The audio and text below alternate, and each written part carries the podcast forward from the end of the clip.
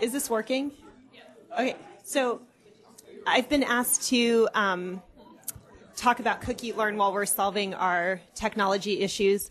Um, this morning's topic was caring for your nutrition in a busy life in honor of our residents.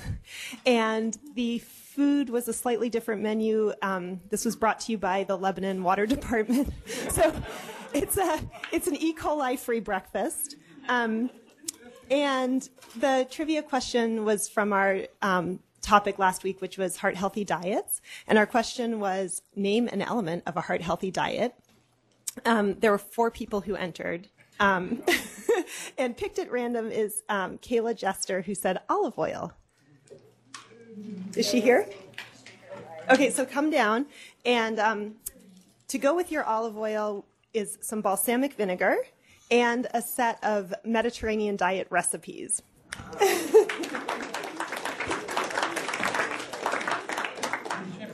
Thank you.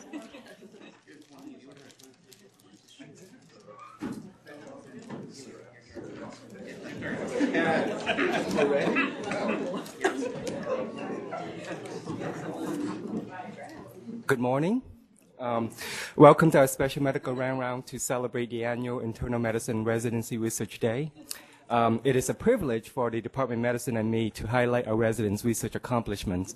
And then before I introduce our first speaker, I would like to invite you all to view the posters on display in the uh, auditorium next door. And also to please join us for lunch um, to um, talk to the residents about their research. Uh, they will be on hand here at lunch and pizza will be provided. So our first speaker is Dr. Jennifer DiMuro. Uh, she graduated from the University of Buffalo. And uh, upon completion of her residency in June, she will be a hospitalist in Albany. And we would plan for a GI fellowship. Welcome.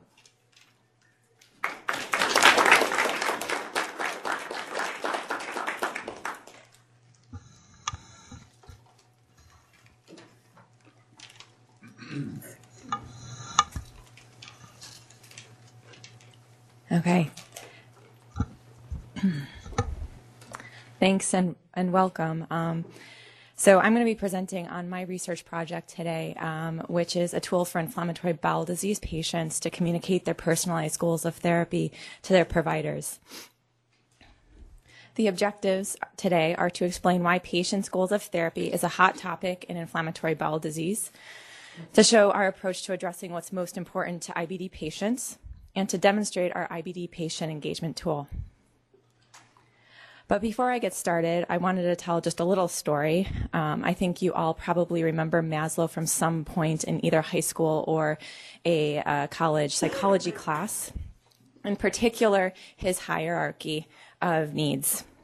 This concept was highlighted in his 1943 A Theory of Human Motivation. And this is usually represented in the shape of a pyramid with the most fundamental needs at the bottom with self-actualization at the top. The thought behind this is one must actually satisfy the one step on the bottom before ascending to higher levels. So why do we care? How does this relate to medicine?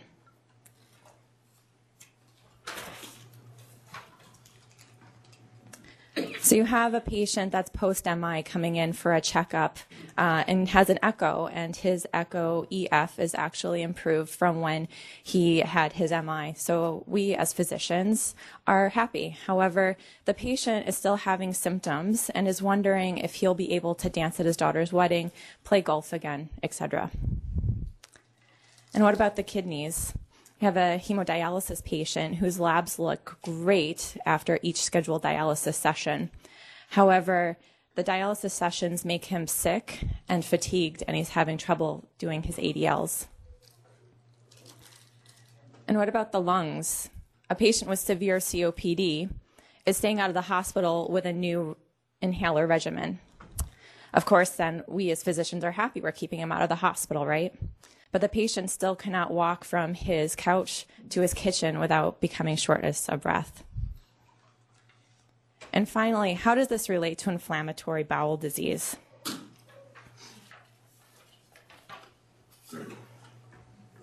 So gastroenterologists tend to have a goal of luminal or histologic healing um, as evidence of therapy working.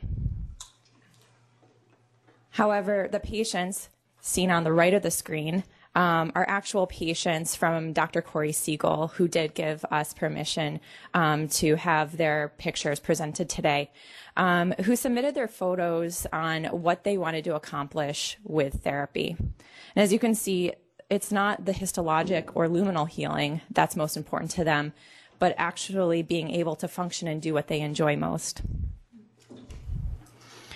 And if this wasn't enough for you, the FDA is now saying so as well. They're doing away with the Crohn's Disease Activity Index, or CDAI, which was established in 1976 and is a composite instrument that includes symptoms, uh, laboratory, as well as physical exam findings. And uh, so, why do away with this? It's been used since 1976.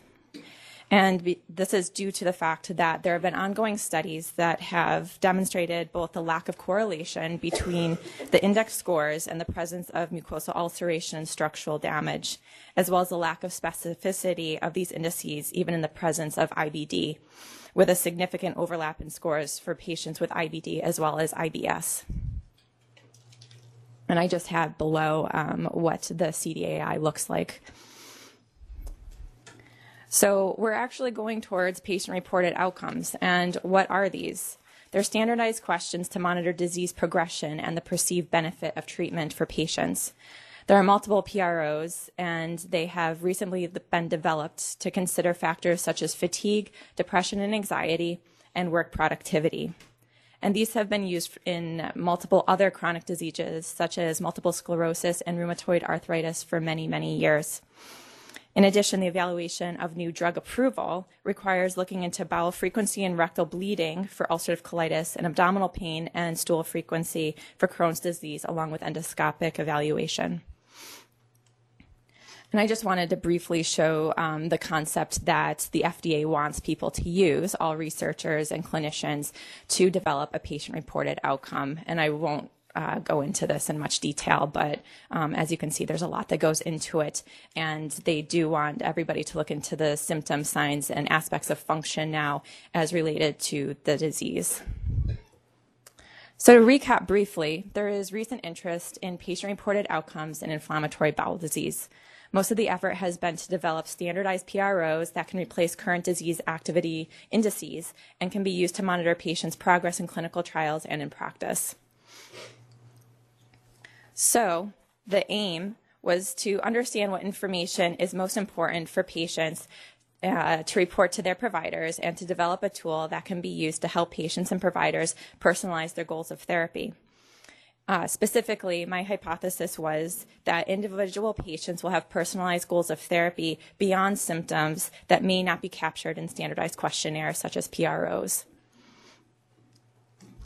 So the methods, I used a mixed quantitative and qualitative approach. And first, a closed response questionnaire was formulated to capture demographics, disease history, IBD symptoms, and to ask patients to prioritize their top three most important symptoms to control. Additionally, patients were queried about the most important outcomes to achieve in IBD therapy. For example, avoiding surgery, avoiding an ostomy, quality of life, normal social life, and endoscopic healing. After pilot testing the questionnaire, it was distributed to consecutive patients at Dartmouth Hitchcock IBD Center. After this was completed, two patient focus groups were convened, and these patients were all um, had either ulcerative colitis or Crohn's disease. Using a domain table to guide the conversation, patients were asked to discuss the results of the survey, give feedback on a draft patient engagement tool, and offer suggestions for optimal clinical use. So before I get into uh, the patient engagement tool, I just wanted to briefly go over some of the results. 107 patients completed the survey. 46 um, was the average age. 58% were female, and 44% had at least one operation, with 67.5% having Crohn's disease in this study. There was uniformly uh, distribution of recent disease severity, as shown by the Manitoba Index and 19% of patients had previously been on anti TNF therapy, with 17% currently receiving anti TNF therapy. For results, the top three most important symptoms to control for patients were abdominal pain and diarrhea for Crohn's disease, followed by increased stool frequency, and diarrhea, increased stool frequency, followed by abdominal pain for ulcerative colitis in the PROs that the government is validating, uh, the top symptoms to control for abdominal uh, were abdominal pain and diarrhea or frequency for Crohn's disease, and diarrhea and increased stool frequency for ulcerative colitis patients. Um, so this actually correlates pretty nicely. There's a lot of information on this slide, and what I wanted to show most was the top three outcomes that patients wanted to, uh, to wishes to achieve. Um, that staying alive was not the most important to them. Um, and you can actually see that complete resolution of symptoms across the board was what ulcerative colitis and Crohn's disease patients wanted to achieve, followed by avoiding an ostomy and avoiding surgery for Crohn's patients, and then staying alive is number three, followed by avoiding surgery in ulcerative colitis patients. So it, it shows us that patients want to feel completely healthy um, and that it could potentially be safe to say that there is no point in in staying alive when their quality of life is such that they're suffering. So I just wanted to go back to Maslow um, really quickly and and show us that um, based on the results of this study, that complete resolution of symptoms, avoiding an ostomy and avoiding surgery, followed closely by staying alive, are the most important to patients. And for them to ascend towards the top of the pyramid, um, they have to complete those first. And finally, the patient engagement tool. The first question is an open ended question um, and will be filled out by each patient prior to each office visit and asks them what is their number one concern or goal related to IBD. This is followed by another open ended question asking if there's anything else they would like to discuss with their physician today after which they would then ask or answer uh, more objective data such as um, abdominal pain, bleeding, etc. And the final question, which was brought up multiple times uh, in each uh, session, was that they would actually like to have a question asking if they would like assistance to cover their healthcare costs. So, in conclusion, Crohn's disease patients most frequently report abdominal pain, diarrhea, and increased stool frequency as most important symptoms to control. Patients with ulcerative colitis reported diarrhea, increased stool frequency, blood in stools as most important. Complete control of symptoms was the highest priority outcome, but 20 different outcomes were rated as top three priorities to patients.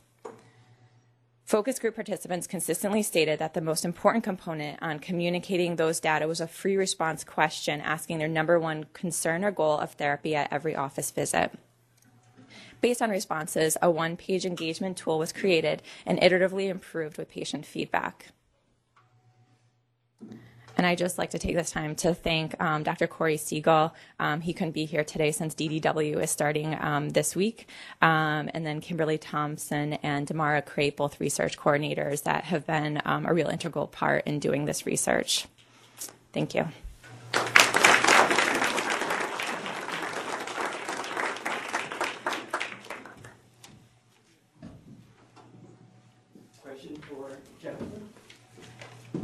So if um, the, the question was framed such that um, if you couldn't achieve total symptom control, what would your priorities be? How do you think that would um, affect your um, metrics? So I think knowing the patients and having seen them fill this out, I think their question would be, well, why not? Um, but I think it may have changed the metrics if that were the case, that they would then say most likely uh, avoiding surgery, avoiding an ostomy. And um, but I still think that even if that weren't the case, they probably would still want that very highly on their their list.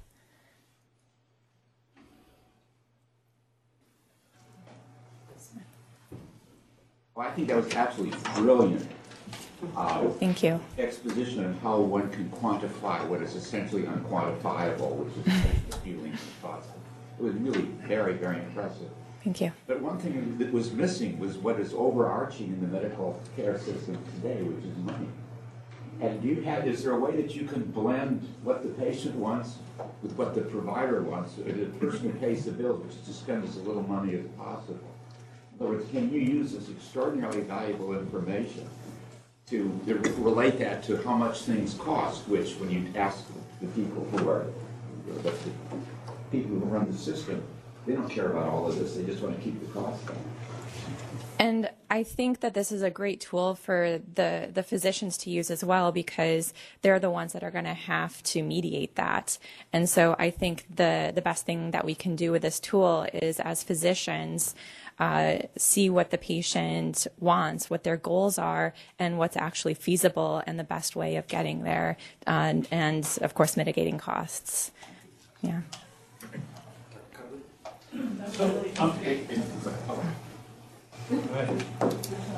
Kathy first and then Bill. Sorry. It's really interesting. I'm interested in whether or not you've tried it out in the clinic and whether it changes the time of the visit or um, how the providers have responded to having. So we've tried it preliminarily in the clinic with uh, Corey Siegel's patients, and we haven't found that it, it really elongates the time um, too much. Um, that being said, having worked really closely with the IBD um, physicians in particular, they do tend to spend a lot of time with their patients, um, and so I don't think that they have seen um, an increase in, in duration of office visit time. Might be something we could look at as you Mm-hmm. assess the impact on the system. Yeah, absolutely. So in, in rheumatology and in total knee replacements, what's been problematic is that the physiologic correlates of improved, improvement don't correlate very well sometimes with the patient-reported outcomes. Seems to me that uh, you have some very reasonable, very concrete responses. So if you go back to clinical trials, how many of the people that report resolution of their abdominal pain or resolution of their diarrhea still report dissatisfaction? That's a good question, and I don't think we have the data to, to support that right now. Um, and yeah, I mean, I think that's all I can really say on that. I don't really think that's out there, but it is a valid point. Um, we actually, I actually was sent um, a paper um, by an orthopedist on back pain um, and how they're now going towards patient-reported outcomes as opposed to some of the other uh, disease and activity indices that they've been using before too. But I, I can't answer that question. Yeah. So, uh, uh, it's a great, great presentation, thank you very much. Uh, One of the uh, clinics I work in is the Spine Center, and um, there are a lot of people who have chronic back pain without a cure. And so, and many of those people are in this, in the Spine Center. Um, And for some time now, there's been this division between thinking about what's most important to people, pain management, or being able to do stuff in your life. And so we have this program called the Functional Restoration Program. And I don't know exactly how the split goes, how many pain is important or how many is functional, though most of them are actually functionally oriented, I would say. Uh, and the people who are interested in pain go to pain clinic, and the people who are interested in doing stuff go to the functional restoration program, where they're taught strategies to manage their chronic pain and life. So I'm, I'm wondering, you know, the applicability of this concept, which is primarily for musculoskeletal related issues, has a role in other organ system problems such as uh, IBD. Yeah, and I think you know IBD is uh, very complex. There are a lot of different um, symptoms that patients can have, and and so I think that sometimes they get to the point where I'm sure they do with back pain as well, where it's hard for them to even leave the house.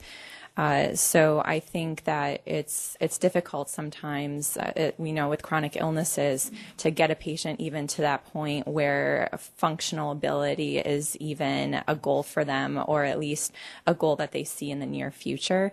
Um, but I think that uh, helping patients cope with their chronic illness. Um, once they achieve that, once they can achieve some sort of uh, resolution of some of their symptoms, I think is a great um, idea. And I think that a lot of the IBD physicians already help patients with that. Um, and they do spend a lot of time asking how they're doing, how. Um, how they're functioning. Are they able to go out and go get groceries? Are they able to go out and have dinner with their friends? Um, and so, uh, function is something that a lot of the IBD physicians actually um, hold very dearly um, and and really uh, are concerned about whether or not patients can accomplish that.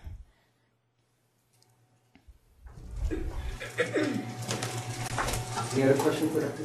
Yes. I, just a comment, I thought it was very interesting that they wanted, at the end of that questionnaire, inf- a, a question included about, do you need information about payment? And what I'm hearing in that is they've got a lot of stresses in their life. You know, I know you're focused on, on certain things too, but how, how do I pay for this? Mm-hmm. We talk about somebody else is paying for it, but they're really paying for it, you know, I mean, in their lives. Um, the idea of functioning, what are my goals and am I achieving my life goals that I want? If they're not doing that, that's a huge stressor in their life. And then the symptom stress. So I, I'm hearing like they're dealing with this multifaceted, um, stressful situation that as medical folks, we're, you know, focused on one, but there, it's, ours is such a tiny piece compared to their whole. Thank you. All right. Thank you.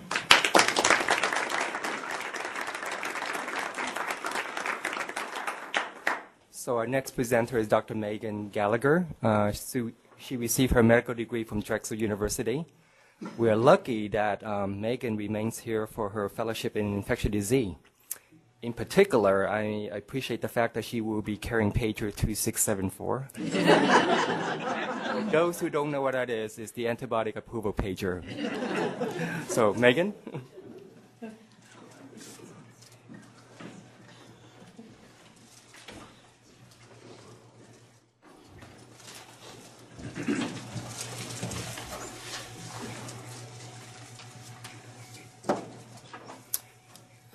For some reason, I can't get a title slide. So, the title of my presentation is Pyogenic Liver Abscess Outpatient Outcomes Following Hospitalization and Intervention Single Center Experience 2007 to 2012. So, thank you all for coming. Uh, I've been working on this project since the beginning of my intern year, so I'm excited to present the past three years' worth of research to everybody.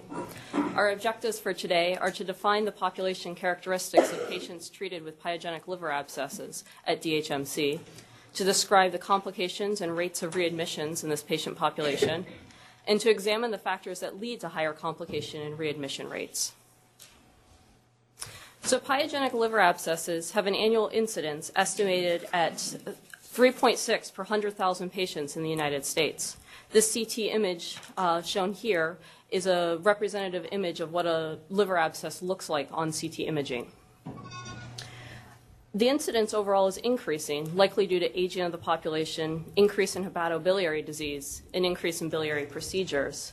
And liver abscesses can occur through either peritonitis related to some other intra-abdominal infection, an ascending biliary uh, infection, or seeding from an overall systemic infection. So there's a variety of ways in which they can occur.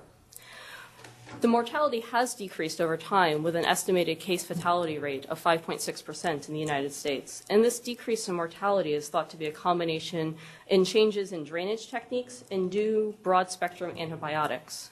And in terms of the drainage techniques, currently percutaneous drainage or aspiration is preferred in simple, uncomplicated liver abscesses.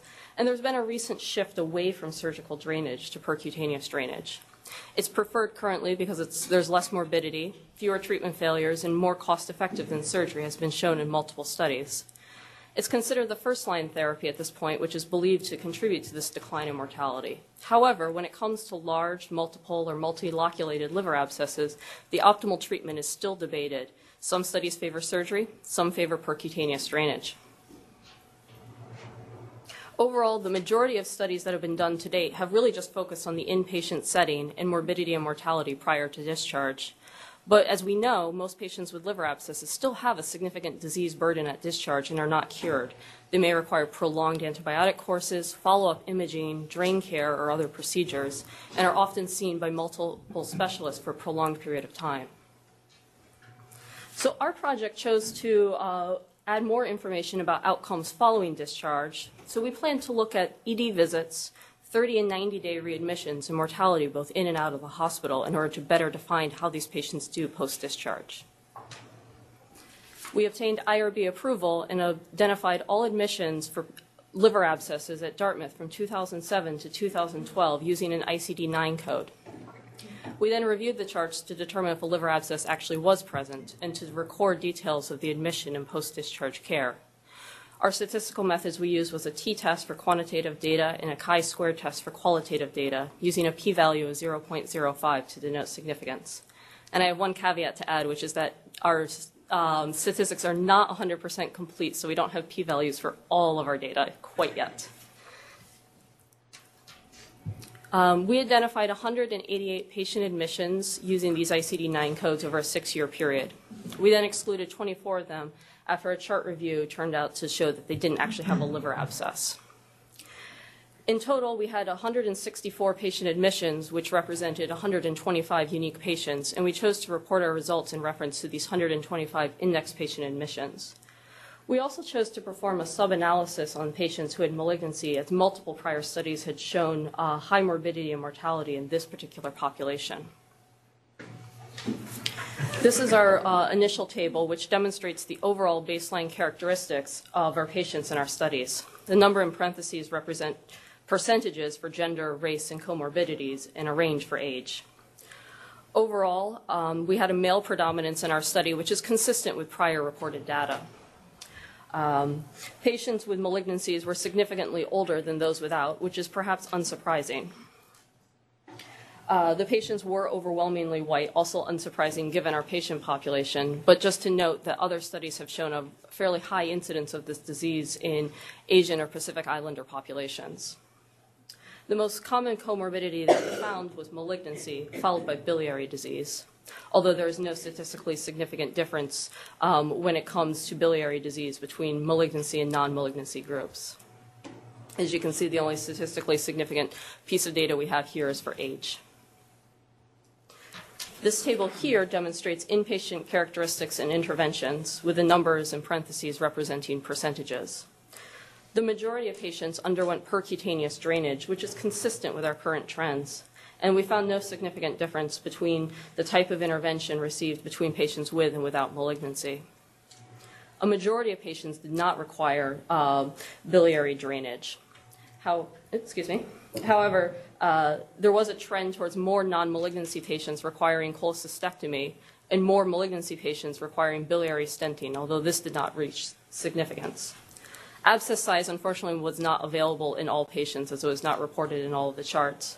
Um, and we did break the abscess size down into less than five centimeters and greater than five centimeters, as prior studies had shown this to be a break point in determining the difference between a small abscess and a large abscess and about two thirds of our patients had single abscesses, while the remainder had multiple abscesses, ranging anywhere from two to numbers in the double digits. We have uh, more inpatient data uh, continued on this table. Uh, as you can see, microbiologic data was available for the majority of patients, with only 23 patients not having defined microbiology. Uh, and the majority of patients actually had polymicrobial cultures the average length of stay was, was uh, longer, approaching significance in patients uh, without malignancy. The majority of patients were discharged on oral antibiotics, uh, with a minority of patients actually completing their full antibiotic course in the hospital and not requiring antibiotics upon discharge. And we found no statistical significance between the malignancy and non malignancy patients. A majority of patients were discharged with a drain still in place, with again no significant difference between our two groups. This chart shows uh, the uh, interventions broken down by time. As you can see, the number of patients treated for a liver abscess did increase rather dramatically in 2012, which is unclear exactly why this happened. It could just be random variation fluctuating from year to year, or we may be seeing an increase in patients referred to our facility rather than other facilities in northern New England. This chart breaks the uh, interventions over time down by percentages, and you can see that the percentage of patients who receive surgery has been uh, decreasing over time, while the number of the percentage of patients receiving percutaneous interventions has been increasing. I do want to point out this one patient in 2012 who was made uh, comfort measures only shortly after admission and actually did not receive a formal intervention. And these charts show the breakdown of patients discharged with and without drains, and then the breakdown of treatment interventions in total. This table is looking at our outpatient outcomes for our patients, with the numbers in parentheses representing range for the length of antibiotic course and number of follow-up appointments, and then percentages for patients who have seen a, a medical specialist at Dartmouth and the outpatient treatments they've received. Overall, you can see there's a very wide range and length of antibiotic courses, with a few patients approaching or exceeding a year in total antibiotics. We found no significant difference in the duration of antibiotic course or the number of follow-up appointments. As you can see, most of these patients ended up following, with, following up with surgery, IR, or ID as the most common um, specialist they saw here, and about 50% of patients with malignancy followed by HEMONC here at Dartmouth. The most common outpatient treatment was uh, drain removal followed by drain exchange, with a small minority of patients receiving other interventions. This chart shows um, more of the outpatient outcomes continued, uh, with the number in parentheses showing unique patients for ED visits and readmissions and percentages for 120-day mortality. As you can see, overall, this patient population had a very high rate of ED visits and readmissions, multiple patients requiring having multiple ED visits and multiple readmissions. we found that the patients with malignancy had a significantly higher incidence of ED visits. And overall, we also found that the mortality from liver abscesses was low in both groups. This chart is just breaking down complications related to antibiotics and PICC lines, and you can see that overall few patients had these complications. In terms of complications from antibiotics, this includes allergic reactions, side effects, and also acquisition of C. difficile infections. This table was a univariate analysis of risk factors um, comparing patients who required um, ED visits or readmissions to patients who did not. The number in parentheses represents a range for age and percentage for comorbidities, inpatient interventions, and biliary drainage. The patients who were readmitted or had ED visits had a significantly higher percentage of malignancy than those who did not. There were also more patients uh, with biliary disease, although that number did not quite reach significance.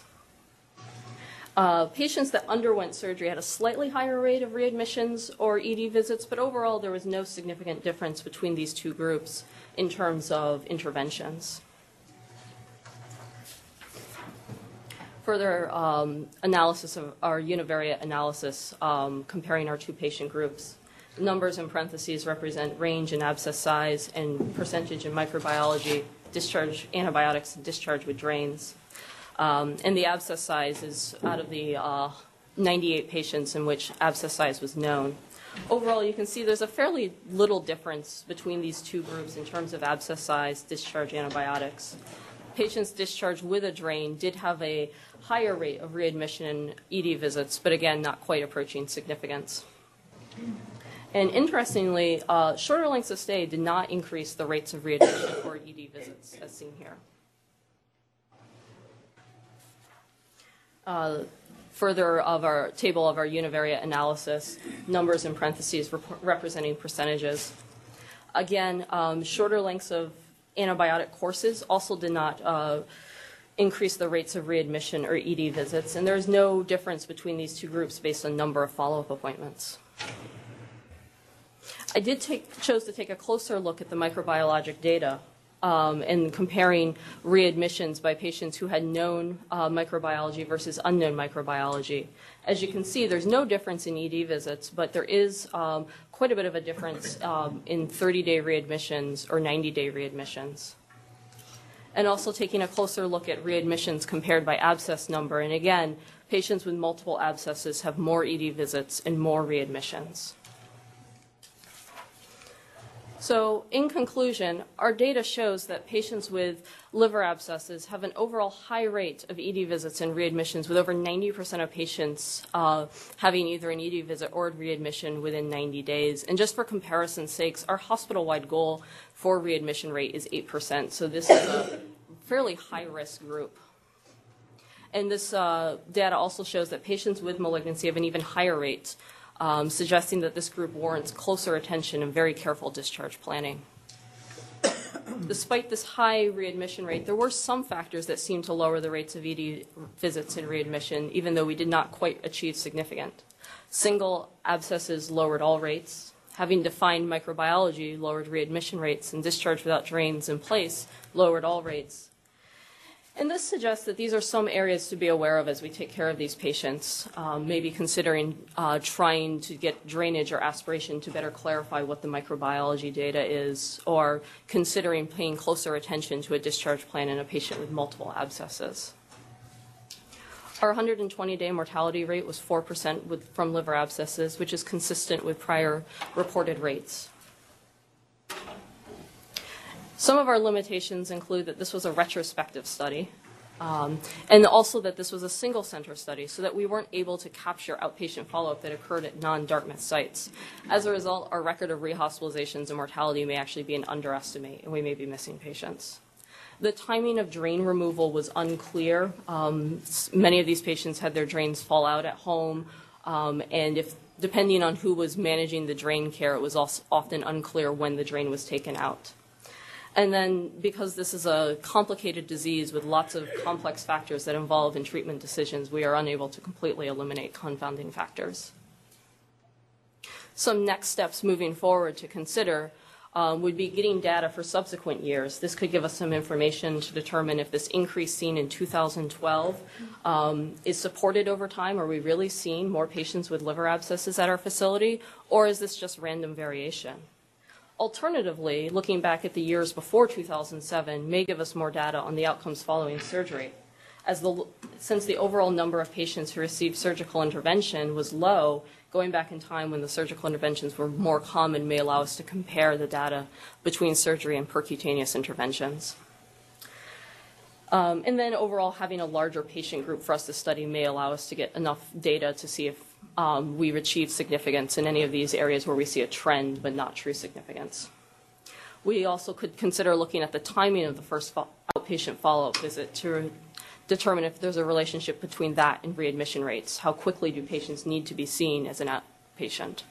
And then also looking at the length that the drains are left in to determine if longer or shorter durations have better outcomes. There's no real data on how long drains should be left in for, and practice patterns vary quite dramatically depending on who is managing drains. I'd like to thank uh, Mary Margaret Anders, uh, who was my mentor for this project and uh, extremely helpful throughout this whole thing, and Tor Tosteson for assisting us with our statistical analysis.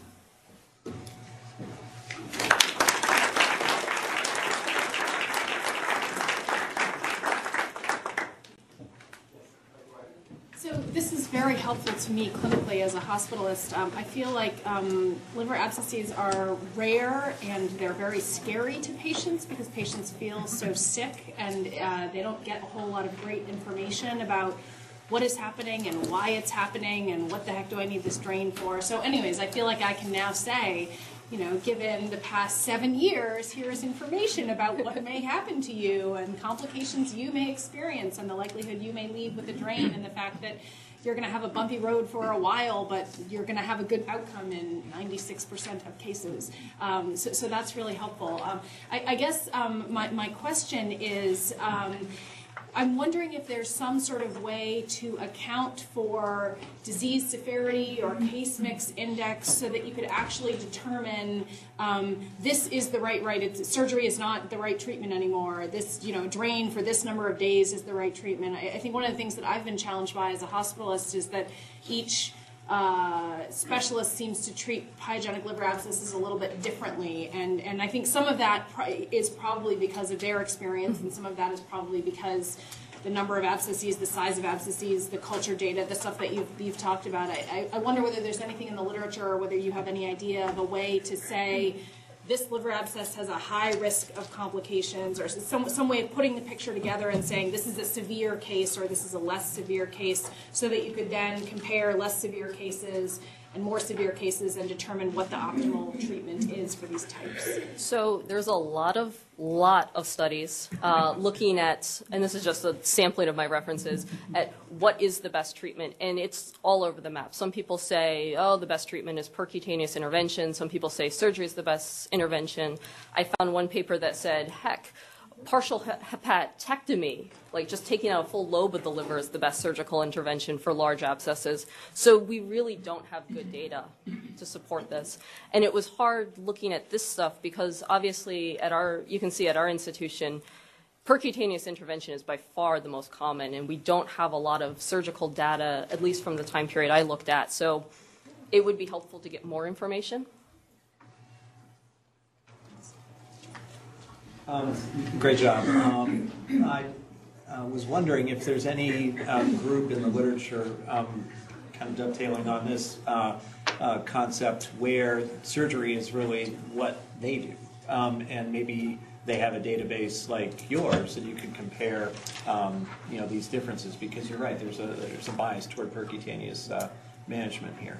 Um, Is that something that you think is out there, or, or it's too heterogeneous? It's it's really I think it's too heterogeneous. Um, part of it is looking at the time period. Um, you know, as you can see, one of the papers I looked at had 42 years of data, but obviously 42 years of data encompasses the whole rise of IR. And generally speaking, um, what I found, small abscesses tend to be drained by IR. Larger ones maybe more by surgery, but it's really institu- I think it's really institution dependent. I think it's really surgeon dependent too. To what extent might the outcomes be influenced by who's doing the procedure? In other words, are there some, if you had an idiot surgeon and a brilliant uh, percutaneous needler, uh, that could determine the result. Did- you- notice any changes in outcome when operators changed, surgeon left, another one came? You know, I didn't have the I didn't look that closely into who was doing the operations versus who was doing the procedures. Um, it would be interesting to take a look at that. Um, I s- have a feeling that the number of patients doing liver surgeries at our institution is small, um, whereas we probably have a larger number of interventionalists um, in radiology who can do percutaneous drainage. It'd be something to look at in more detail. Yeah, In discussing the, um, the high rate of readmission, you, you mentioned looking at the uh, discharge management outpatient. But have we looked at our discharge protocol? For example, do we have a uniform standard for sending somebody home when they're ready? And the second thing would be, is there any correlation between how long they're here and the rate of readmission? So there is no uniform protocol. It's really based on when the team feels that the um, patient is ready for discharge. I do have some data. Um, so we broke down length of stay as patients who stayed in the hospital less than five days versus more than five days. Um, and there didn't seem to be a difference between very short lengths of stays versus longer ones in terms of readmission rates. Um, we could obviously do more more um, analysis of kind of the overall length of stay, but it's at least the preliminary stuff we had looked at didn't seem to support a difference. So were you able to look at the reason for the ED visits or the readmissions? So one of the things you seem to find is that the malignant group had an increased number of visits, but do you know whether those visits had anything to do with their liver abscess or some other complication of their malignancy or their treatment? The vast majority uh, were due to the liver abscess itself, were due to recurrent infections, um, abdominal pain, complications from PICC lines, antibiotics. Um, there were, I didn't exclude necessarily the admissions that seemed to be less likely to do to liver abscess because it would be hard to say that it's truly not due to it altogether. But I will say that the vast majority were clearly unresolved infection. Yeah, and so thinking about what we could do differently given the data that you presented, you know, one of the sort of interesting uh, nibbles is right on the slide that you have here, which is this discharge with the drain. My, um, I agree with Hillary. These are relatively rare events. I've managed a couple, you know, since I've been here. Um, but the one thing that I've noticed is that it seems complete voodoo as to how long the drain should be left in. With some people saying leave it in for a long time, and other people like take it out right away, and then whenever it falls out, it falls out, and all sorts of other sort of crazy plans. And so, um, you know, there, I mean, it obviously makes some sense to leave it in for a while because you want to make sure that the that the pus is completely drained. Um, but I wonder whether we're leaving these drains in for too long, that we sort of leave them in thinking that we're actually doing people good. And although you don't have statistical significance here, it suggests, I mean, these data somewhat suggest at least that um, that leaving the drains in for a longer period of time may actually be uh, be a bad thing. So it's interesting.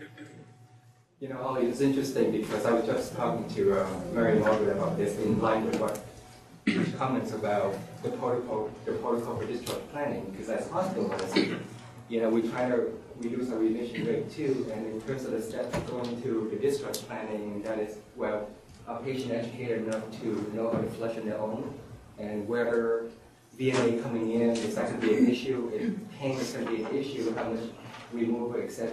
And the duration, you know, we also discussed about, well, how long you put this in, and the practice variation in the ID itself. that is how long do you extend the duration of antibiotic therapy and so forth, and what about follow-up? And IR might not be in line with repeat imaging where ID might be, so there's a lot of compounding factor and issue that we need to address as well. Jay?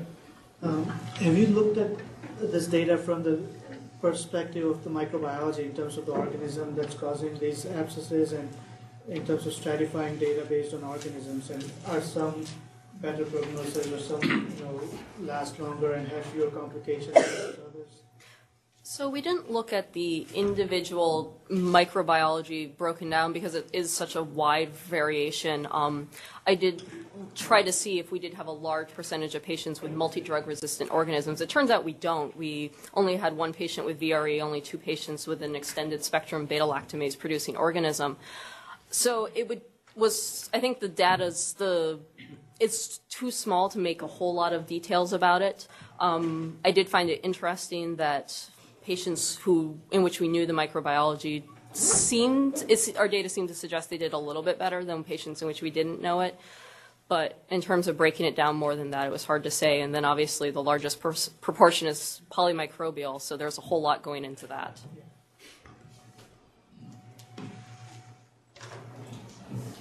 Well, thank you all for coming.